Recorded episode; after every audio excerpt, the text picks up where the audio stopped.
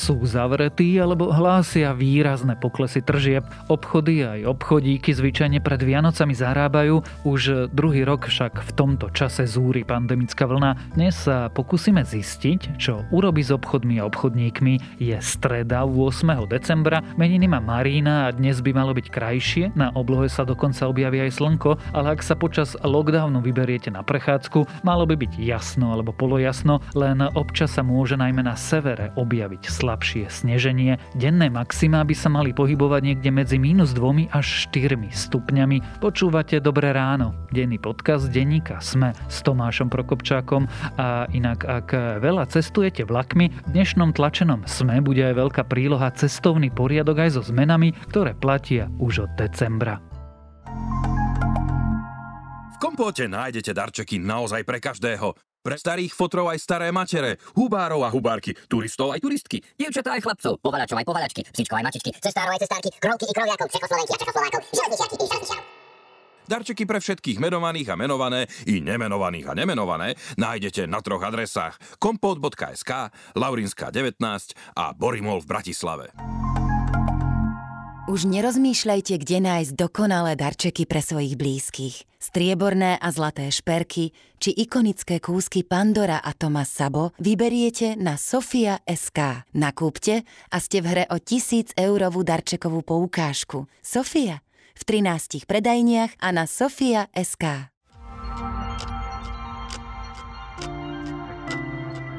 A teraz už krátky prehľad správ. Koalícia sa dohodla na úprave protipandemických opatrení. Naďalej platí zákaz vychádzania a núdzový stav. Od pondelka sa zavrú druhý stupeň základných škôl a stredné školy a prejdú na dištančné štúdium. V piatok sa však otvoria pre očkovaných a prekonavších zvyšné obchody. Stále však zostávajú zavreté služby, starostlivosť o ľudské telo či fitness centra. Zmení sa tiež odmena pre zaočkovaných seniorov. Ľudia nad 60 rokov dostanú zaočkovanie na miesto 500 eurových poukazov 300 eur v hotovosti. Zaočkovaní treťou dávkou dostanú peniaze automaticky, po 200 eur dostanú tí, ktorí do Vianoc stihnú prvú alebo druhú dávku. Rakúsku sa skončí lockdown pre zaočkovaných a to v nedelu 12. decembra. Obmedzenie pohybu bude naďalej platiť pre tých, ktorí vakcínu odmietli. Povedal to včera nový rakúsky predseda vlády Karl Nehammer. Otázko podľa neho len zostáva, ako bude postupné otváranie krajiny vyzerať. Svetová zdravotnícka organizácia neodporúča liečiť COVID plazmou z krvi ľudí, ktorí ho prekonali. VHO hovorí, že sa to týka pacientov s miernym alebo stredne ťažkým priebehom. Takáto experimentálna terapia by sa mala podávať len v prípade pacientov s ťažkým priebehom a to len ako súčasť klinických testov. Musíme pre Omikron aktualizovať vakcíny a ak áno, ako by takáto aktualizácia vakcín vyzerala? Na tieto a podobné otázky odpovedáme v novom článku, nájdete ho na webe. A ak vás tieto správy zaujali, viac nových nájdete na webe Deníka Sme alebo v aplikácii Deníka Sme.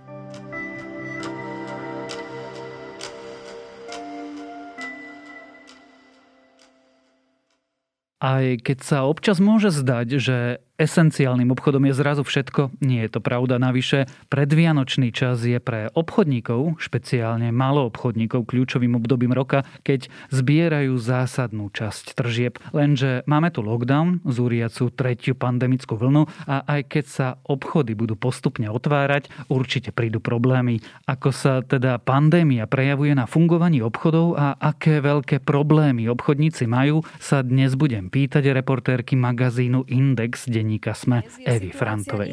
Vo veľkých reťazcoch kúpite v podstate všetko. Napriek tomu, že oblečenie či hračky by už nemali byť voľne dostupné. Viem, že zovšeobecňujem, ale teda hneď takto všeobecne začnem od konca. Dodržiavajú maloobchodné prevádzky na Slovensku lockdown?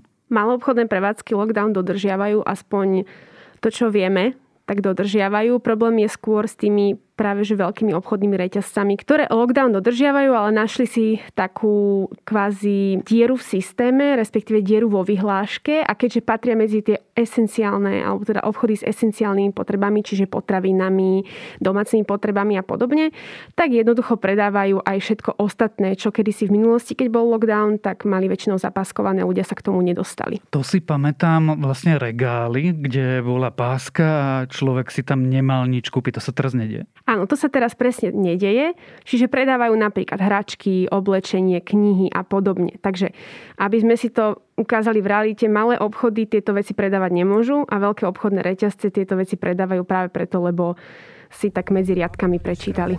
So skrytou kamerou sme navštívili obchod, v ktorom bol tovar označený ako nepredajný. Kúpiť sa však dal. Supermarkety však vyhlášku neporušujú. Jej zákaz sa vzťahuje len na prevádzky, nie na konkrétny tovar. Ako reagujú hračkárstva na to, že vlastne musia byť zavreté? minimálne do piatka musia byť zavreté. A pritom supermarket má oddelenie, kde si medzi e, rožkami a zeleninou predáva Lego. Sú veľmi nahnevaní, berú to ako nedôslednosť a zásadnú chybu v systéme a veľa z nich hovorí, že aj napriek tomu, že úrad e, verejného zdravotníctva tvrdí, že takáto vec by ani nemala fungovať, že jednoducho doplnkový sortiment sa nemá predávať, neurobili podľa nich nič preto, aby sa tak nedialo. Čiže sú nahnevaní, nikto ich nerieši, aj napriek tomu, že sa to už viackrát hovorilo v médiách, že tento problém tu je, tak nie je na ne riešenie. A to nechodí inšpekcia, alebo teda regionálni hygienici, alebo teda ktokoľvek, kto má strážiť dodržiavanie pravidiel a nekontroluje to? No problém je ten, že v tej vyhláške to nie je napísané exaktne, nie je tam spomenuté, že doplnkový tovar nemôžu predávať, ako to bolo spomenuté v minulosti. To znamená, že oni nerobia nič protiprávne, iba využívajú systém, jednoducho majú to naskladnené, chcú na tom zarobiť, iní to nemôžu predávať, tak to proste predávajú. My nežiadame o to, aby supermarkety nemohli predávať tento tovar. Žiadali sme o to, aby naše prevádzky, ktoré majú identický tovar, mohli predávať a to v bezpečnom režime OP, pretože máme za to, že v supermarketoch sa aktuálne koncentrujú ľudia bez akejkoľvek kontroly a koncentrujú sa na jednom mieste. Keby boli v poloprázdnych prevádzkach, ktoré sú zároveň bezpečné, tak e, situáciu zjednodušíme a uľahčíme. Je čas pred Vianocami. To je kľúčové obdobie, predpokladám, pre obchodníkov. Vieme povedať, že koľko z celoročného obratu zvyčajne sa môže udiať práve v týchto týždňoch, keď ľudia nakupujú darčeky? Záleží to od prevádzok. Keby sme si vzali napríklad také knihkupectvá, ktoré sú veľmi obľúbené práve pred Vianocami. Rozprávali sme sa napríklad so sieťou Pantare. Oni tvrdia, že práve decembre pre nich až 30%, november, decembre pre nich až 30% ročnej tržby. Takisto je to podobne aj v hračkárstvách. Tie napríklad v decembri urobia tiež okolo 30% tržieb.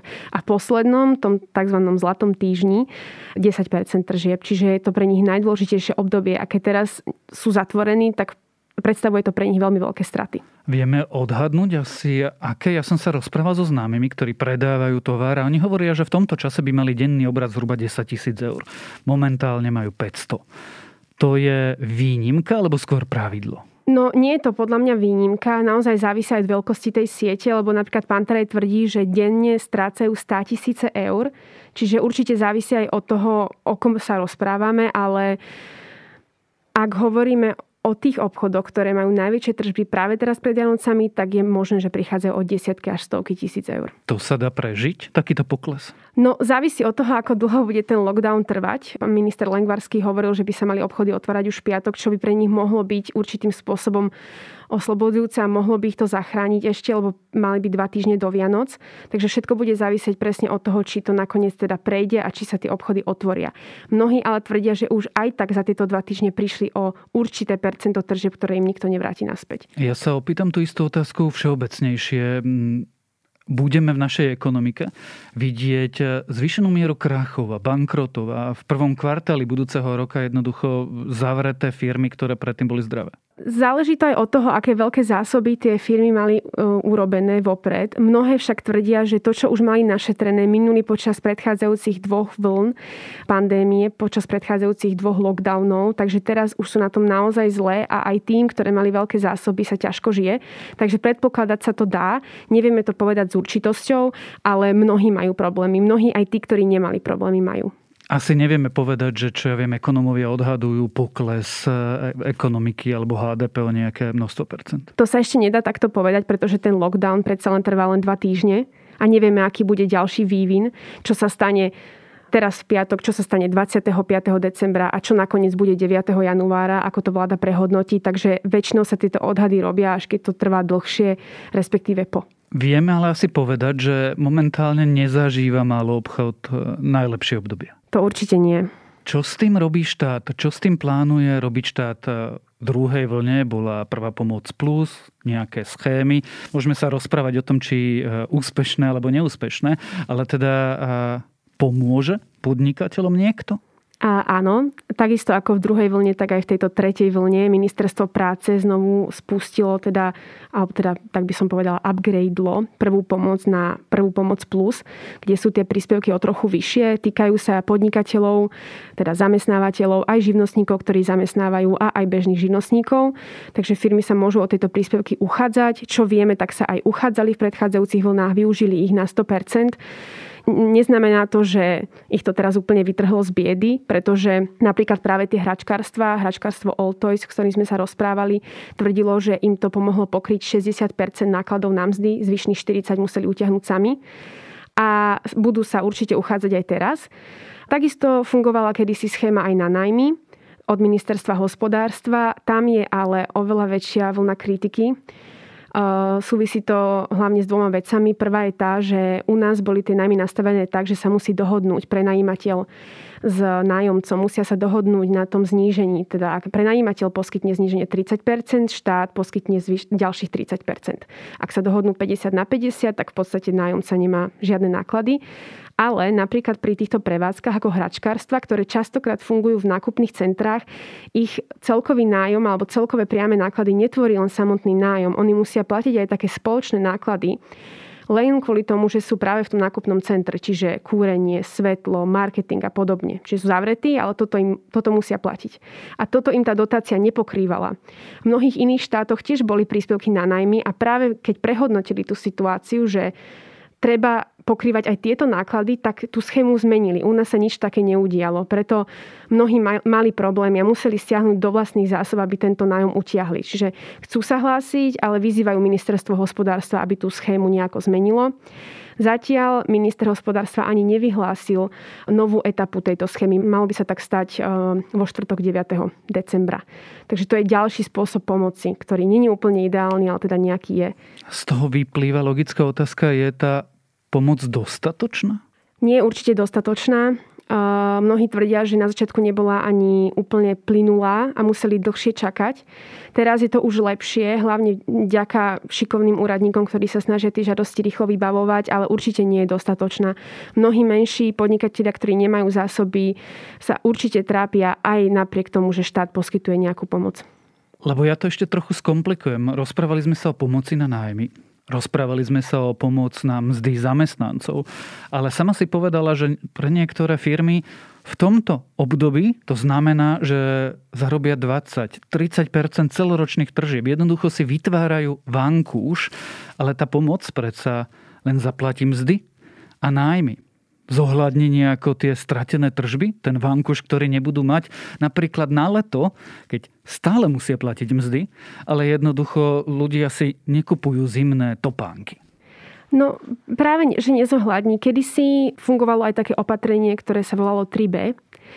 A toto opatrenie 3B v realite e, riešilo práve príspevky na mzdy zamestnancov na základe poklesu tržieb. Toto už dnes nefunguje. E, zamestnávateľia dostávajú príspevky na mzdy zamestnancov len ak sú na prekážkach v práci. Takže určite si do veľkej miery musia poradiť aj sami a preto aj veľa z nich skončilo, pretože im pomoc od štátu nebola dostatočná. Takže je to problém. Ak nepríde k rýchlej pomoci nášmu sektoru, môže sa stať, že podnikatelia, ktorí minuli svoje peniaze na zásoby, nebudú mať na úhradu miest pre svojich zamestnancov a títo zostanú bez peniazy pod Vianočným stromčekom. Každý z nás dúfal, že pred Vianocami zarobíme na dlhy, ktoré sme vytvorili počas predchádzajúcich vln, kde nám štát príliš nepomohol. Miesto toho vidíme, ako naši občania vyňajú peniaze v zahraničí alebo vo veľkých sieťach dobre zásobených supermarketov. Keď eh, človek povie, že si musí ten podnikateľ poradiť sám. Neznie to moc optimisticky. Ako to riešia iné krajiny. Sme, my skôr takouto výnimkou, že sme to nechali na tých chudákov, nech si to vyriešia ako chcú, alebo proste západná Európa má rovnaké problémy. V každom štáte tie problémy do určitej miery sú, pretože štát zase nemá bezodný štátny rozpočet a nemôže rozdávať len tak.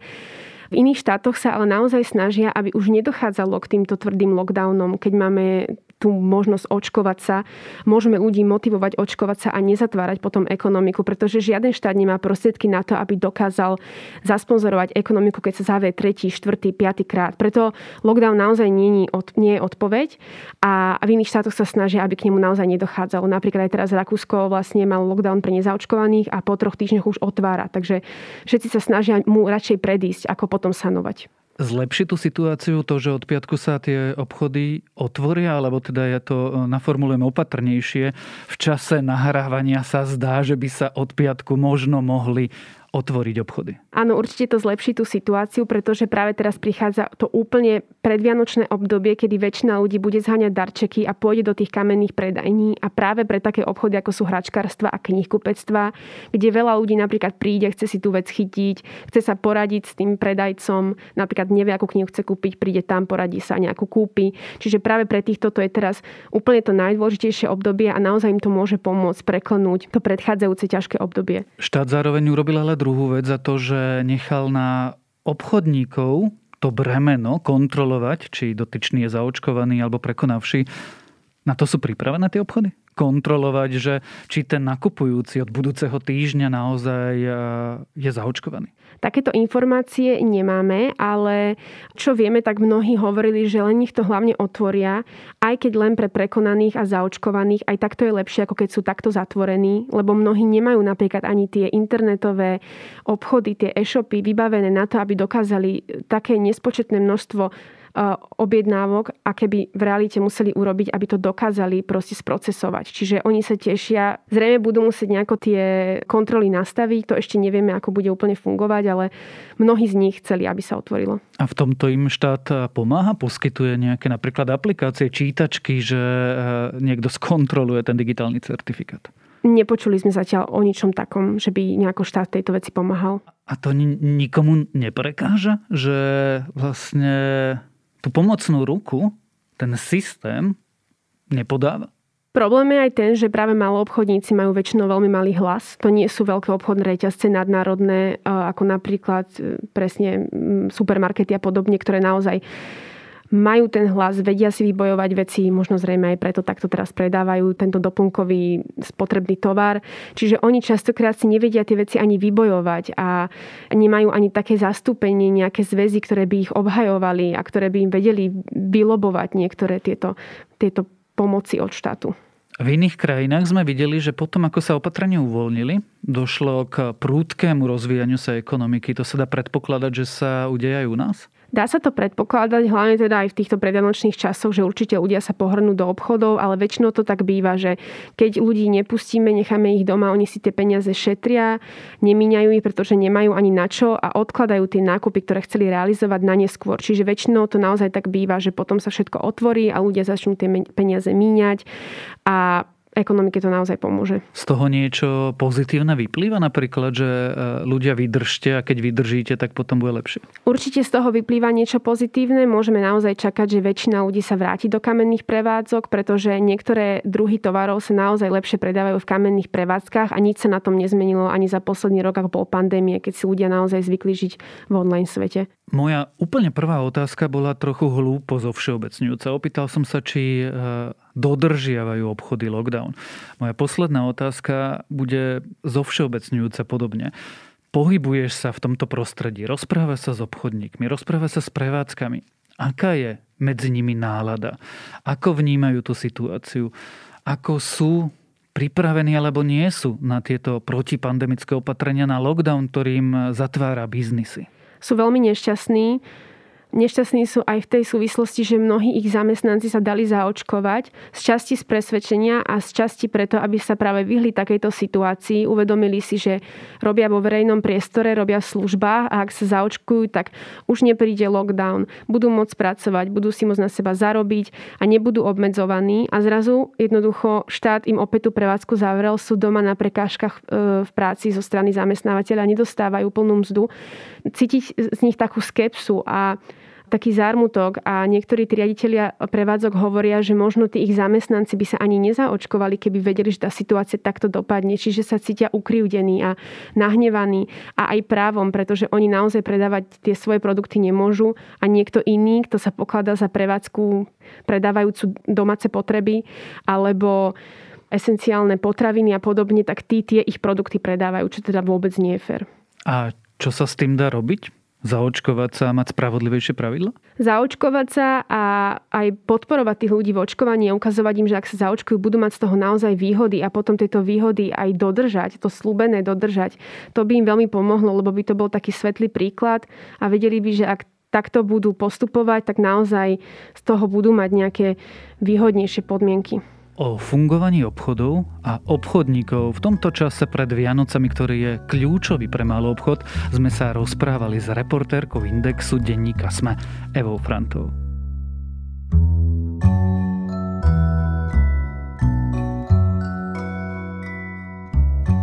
Dnes vám odporúčam knihu a konkrétne teda zbierku poviedok Túlava zem od Liuc Schina.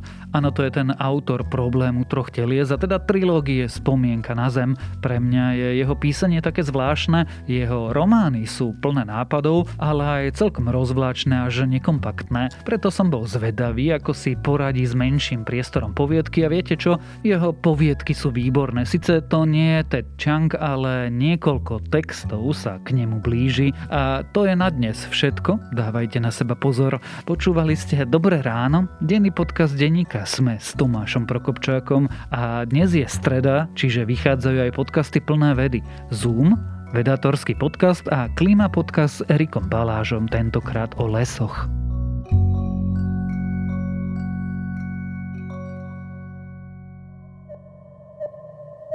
Porozumieť peniazom, súkromným či verejným, nie je ľahké. Určite nie pre každého a podľa výsledkov prieskumov napríklad o finančnej gramotnosti s tým má problém naozaj veľa ľudí. Vieme to aj my v Indexe, štvrtkovom podcaste denníka ZME, v ktorom sa ekonomické súvislosti a trendy snažíme vysvetliť. Moje meno je Nikola Bajánová a Index nájdete vo všetkých podcastových aplikáciách, ako aj na webe denníka ZME, zme.sk.